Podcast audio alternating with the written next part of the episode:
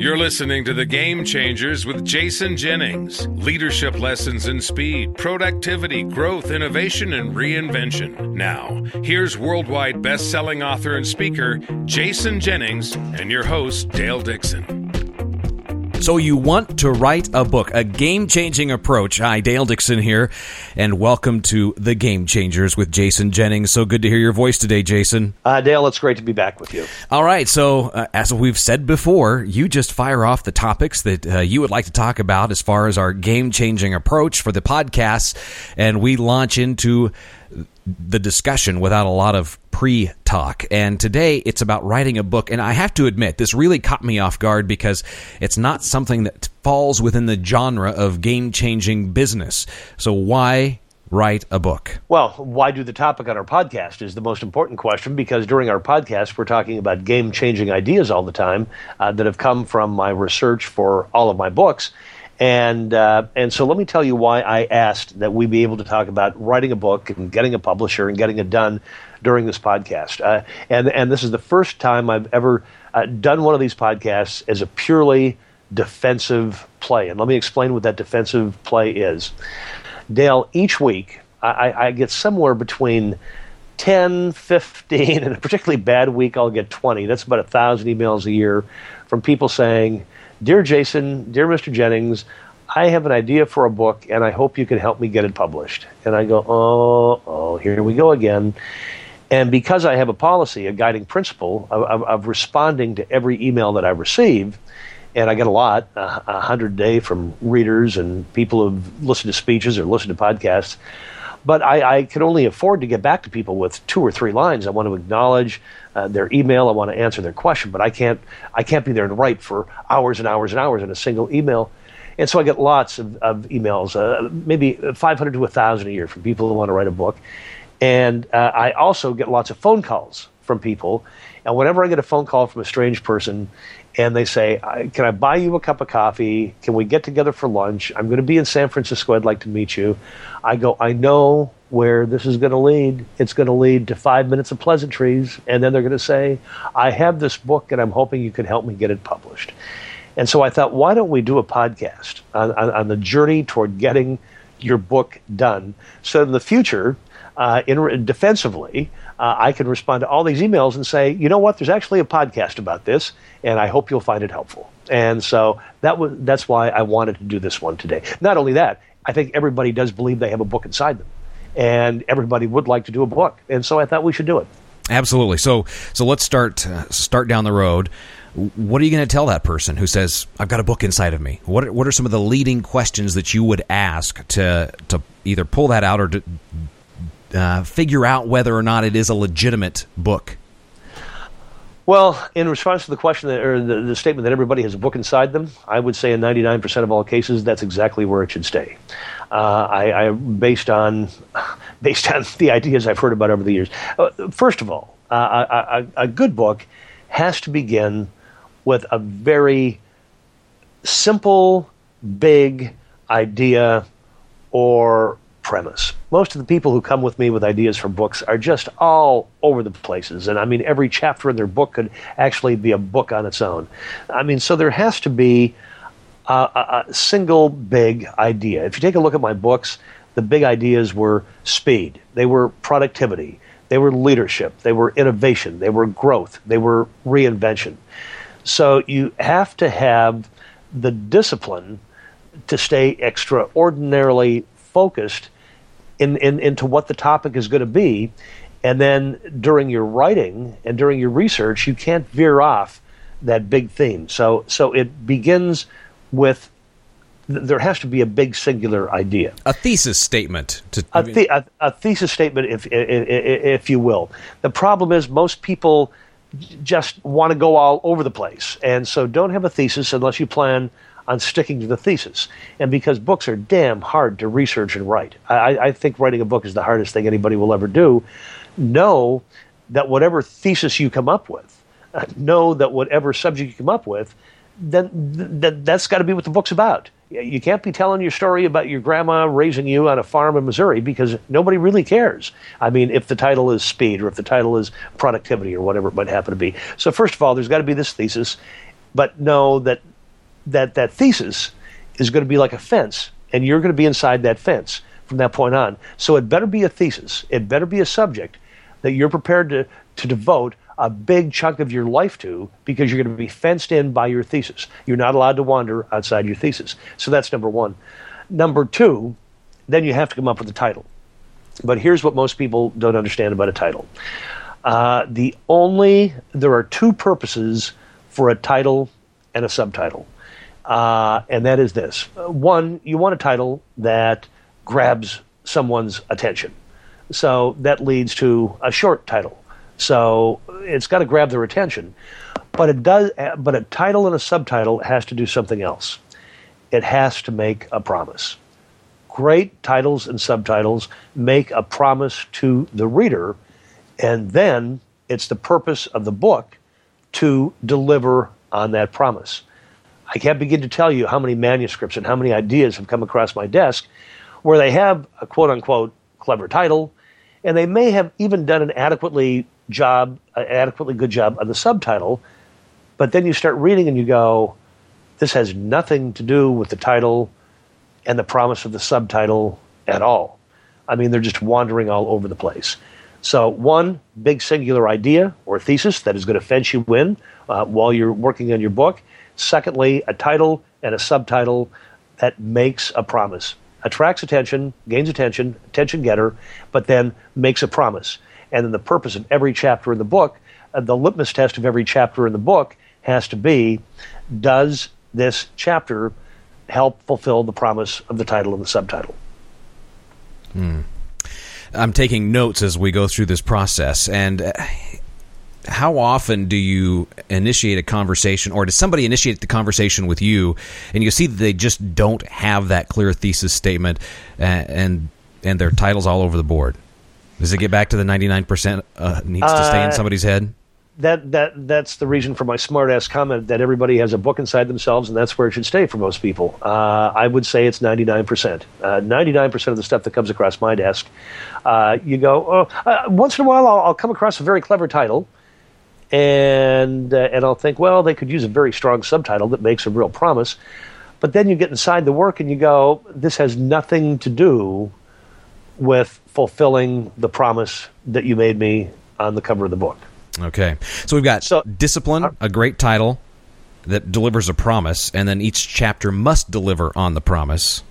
Yes, it's got to move you closer to the fulfillment of the promise that you made in the subtitle. And if you do all of that, then you got a book. And now the question is, or you got a manuscript, what are you going to do with this manuscript? And see, the problem that most people have is that most publishers publishers don't want to see your manuscript. They have no interest in your manuscript. That's probably some of the most valuable advice uh, that I could give anyone. Um, I'm aware of one single case in, in, in publishing history where a young woman, Colleen McCullough in Australia, didn't have a typewriter, so she hand wrote an entire book, sent it off to a publisher in New York, somebody thought this is weird. We've never seen a handwritten manuscript before. They read it and said, "God, this Thornbirds thing is pretty good," and it and, and it got published. I, am not aware of anybody taking an entire manuscript, submitting it to a publisher, having a publisher read it, and having it be published. Maybe it's happened once in a while, but that's not what publishers want to see. They have no interest in seeing your final work. Uh, if, if you submit a final manuscript to a publisher, basically what you're saying to the publisher is, here, print this thing for me because I don't believe that your editing could bring anything to the table. I don't think your ideas could bring anything to the table. I don't believe that you helping form the work could bring anything to the table. So therefore, this is just a fait accompli. Here, go, go, print my book. Uh, that's what a publisher does. Well, that's certainly not what a publisher sees themselves as doing. So I can tell you what a publisher wants. Um, I mean, a publisher wants from you the following things. They want a title and they want a subtitle that makes a promise. That's number one. Number two, they want a one sheet description of the work or of the proposed book. They want a list of chapters. The only reason they want a list of chapters, I mean, is to see if those chapters deliver on the promise that you made in the title and in the subtitle. They then want maybe a portion of one chapter That's it. They, because they don't. Need, nobody's going to like to hear this, but no publisher cares if you can write or not. Because guess what? If you have the most incredible idea in the world, the most incredible subtitle in the world, and they think you're onto something and you can't write, they'll get somebody to help you write the book. So, I mean, they're not looking for Hemingways. I mean, they are not looking for people who have quite a way with the written word. That, that is among their, their that's, that's among the last things that they're interested in. One of the most important things they're interested in is how are you going to promote this book? Uh, everybody has this from highly romanticized idea that they write a book, it gets published, their, their book is in every bookstore in America, end of aisle displays, and that they're going to sell a million copies overnight.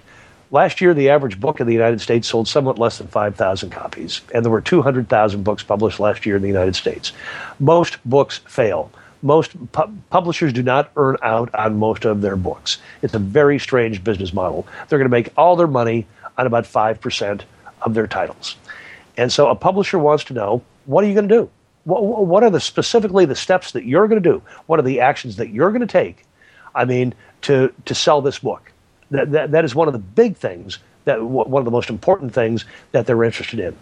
So and then so so, so once you have this title, this subtitle, a one-page description of the book, all the chapters, which which all the chapter titles, which promise to fulfill or which fulfill the promise that you made in the title, a brief sample of one of the chapters, and a one-page description of how you're going to promote the book.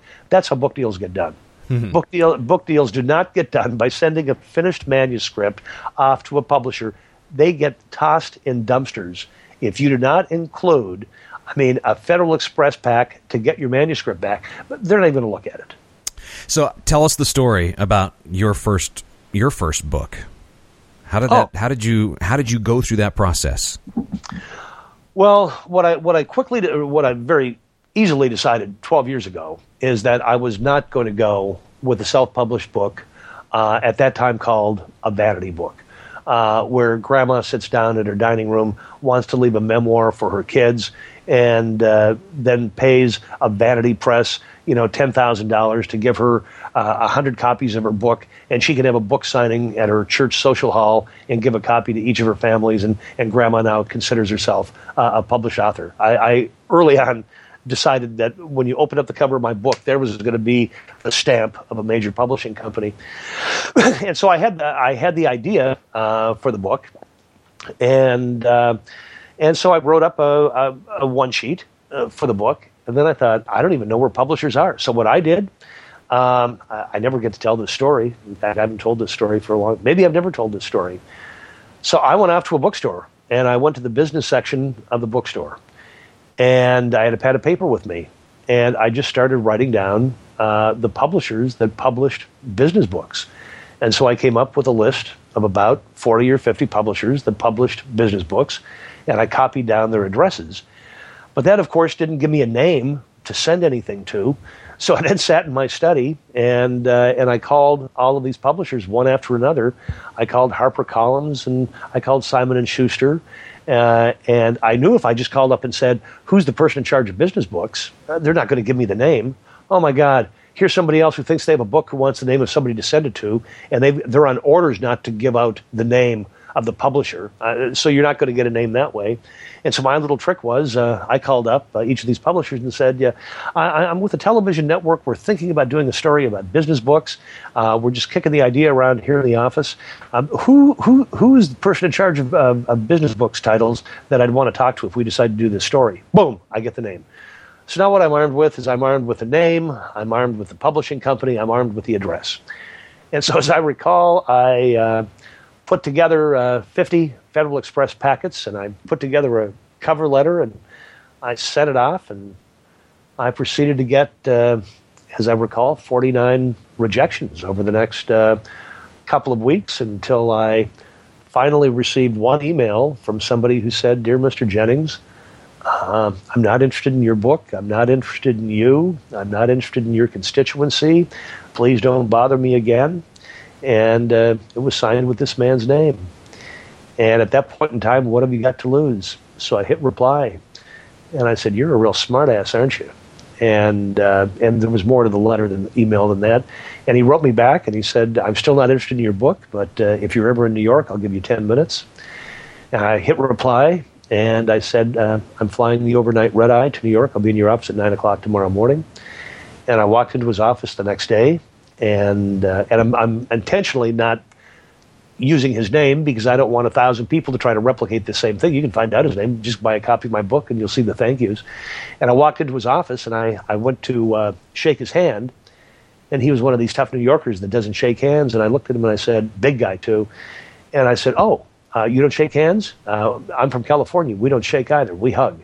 And I walked up and I put this big embrace around him. The guy almost died a thousand deaths. And um, the man is still my publisher today. Uh, he published my first book at HarperCollins, and when he left to uh, form the portfolio imprint at Penguin Putnam, I was the first author he signed, and I've done every subsequent book uh, with him. Getting a publisher was the was the hardest thing I've ever done in my life, and I understand that most people give up. And I understand now. I was just in New York with some other publishers uh, a week ago, and I was describing this process, and I said, not only do most people give up, but the process is designed to make the pretenders and the wannabes give up, isn't it? And they all gave me knowing smiles, and they all acknowledged what I had just said. The whole process is set up to get rid of the wannabes, the people with one quick idea, the pretenders, the would be authors. The process is designed to screen them out. So it's like everything else. I, I, don't think we've ever done one of these podcasts where I haven't used the word intentional. But you see, I was determined. And with every rejection, I was more determined than ever. I mean, to get my first publisher and, and be published by a big time publishing company and take a look at what happened. And we go back to that first piece that is required, and it's discipline. So You've given us a game changing approach to getting a book written. Thank you very much, Jason Jennings. Uh, we're out of time right now, but I'll tell you what: if you, uh, if this has been a help to you, if what uh, you've heard in the last 17 minutes has uh, is going to set you on the right course to getting your book published, or maybe has just given you clarity. Uh, we'd love to hear a review uh, through iTunes, or if you have a question to gain more clarity, or another topic for Jason, it's questions at jason-jennings.com. We'd love to hear from you, and uh, love uh, we would definitely appreciate your review on iTunes so more people can be aware of this podcast. Until J- uh, until next week, Jason, uh, have a great one. We look forward to our next conversation. Dale, I have to tell you in closing, this is truly, you know, I'm an enthusiast. I, I love my research. I love writing my books. I love giving my speeches. I love everything. But I need to tell you, this is truly, spending time with you and doing these podcasts is just truly the highlight of my week. I absolutely love it. I'd have to agree. And until next week, we'll have another great conversation. You've been listening to The Game Changers leadership lessons in speed, productivity, growth, innovation, and reinvention with business thought leader, best selling author, and keynote speaker, Jason Jennings. Read Jason's most recent New York Times bestseller, The Reinventors, and visit his website at jason-jennings.com.